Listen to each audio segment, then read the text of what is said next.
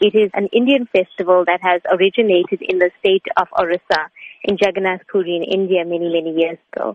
It's a pastime of Lord Krishna where his devotees pull him back on the chariot to Mathura and also at that time bringing him back into their heart. All over the world actually the Yatra festival or the Festival of Chariots takes place annually at so many ISKCON centers around the world. And we just find that people are more receptive to joining in the celebration and the festivities. What can members of the public expect at the Festival of Chariots? We have a wealth of activities uh, planned and, you know, the organizers, we've been at it for many, many months now. There's something for the children. For we've got a Blue Mountain themed village for children, which will host spiritual activities.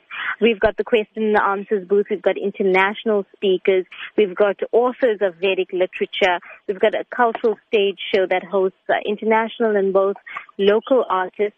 One of the highlights on the cultural program is uh, two drama performances, and that's produced by Canadian-born Swami, Bhaktimarga Swami, who arrives in Durban just before the festival. And we've got one world premiere that's happening on our stages this year. We've got a lifestyle tent, we've got body art, we've got Vedic cuisine. There's so much happening at the festival. Is there an entry fee involved? No, there's no entry fee. It's a free festival, and to all the visitors of the festival, there will be free vegetarian meals provided on all four days of the festival. What is the duration of the festival? It is four days over the Easter weekend. It starts on Friday at 10.30 a.m. with the traditional chariot parade that kicks off outside the Tropicana Hotel on the Marine Parade.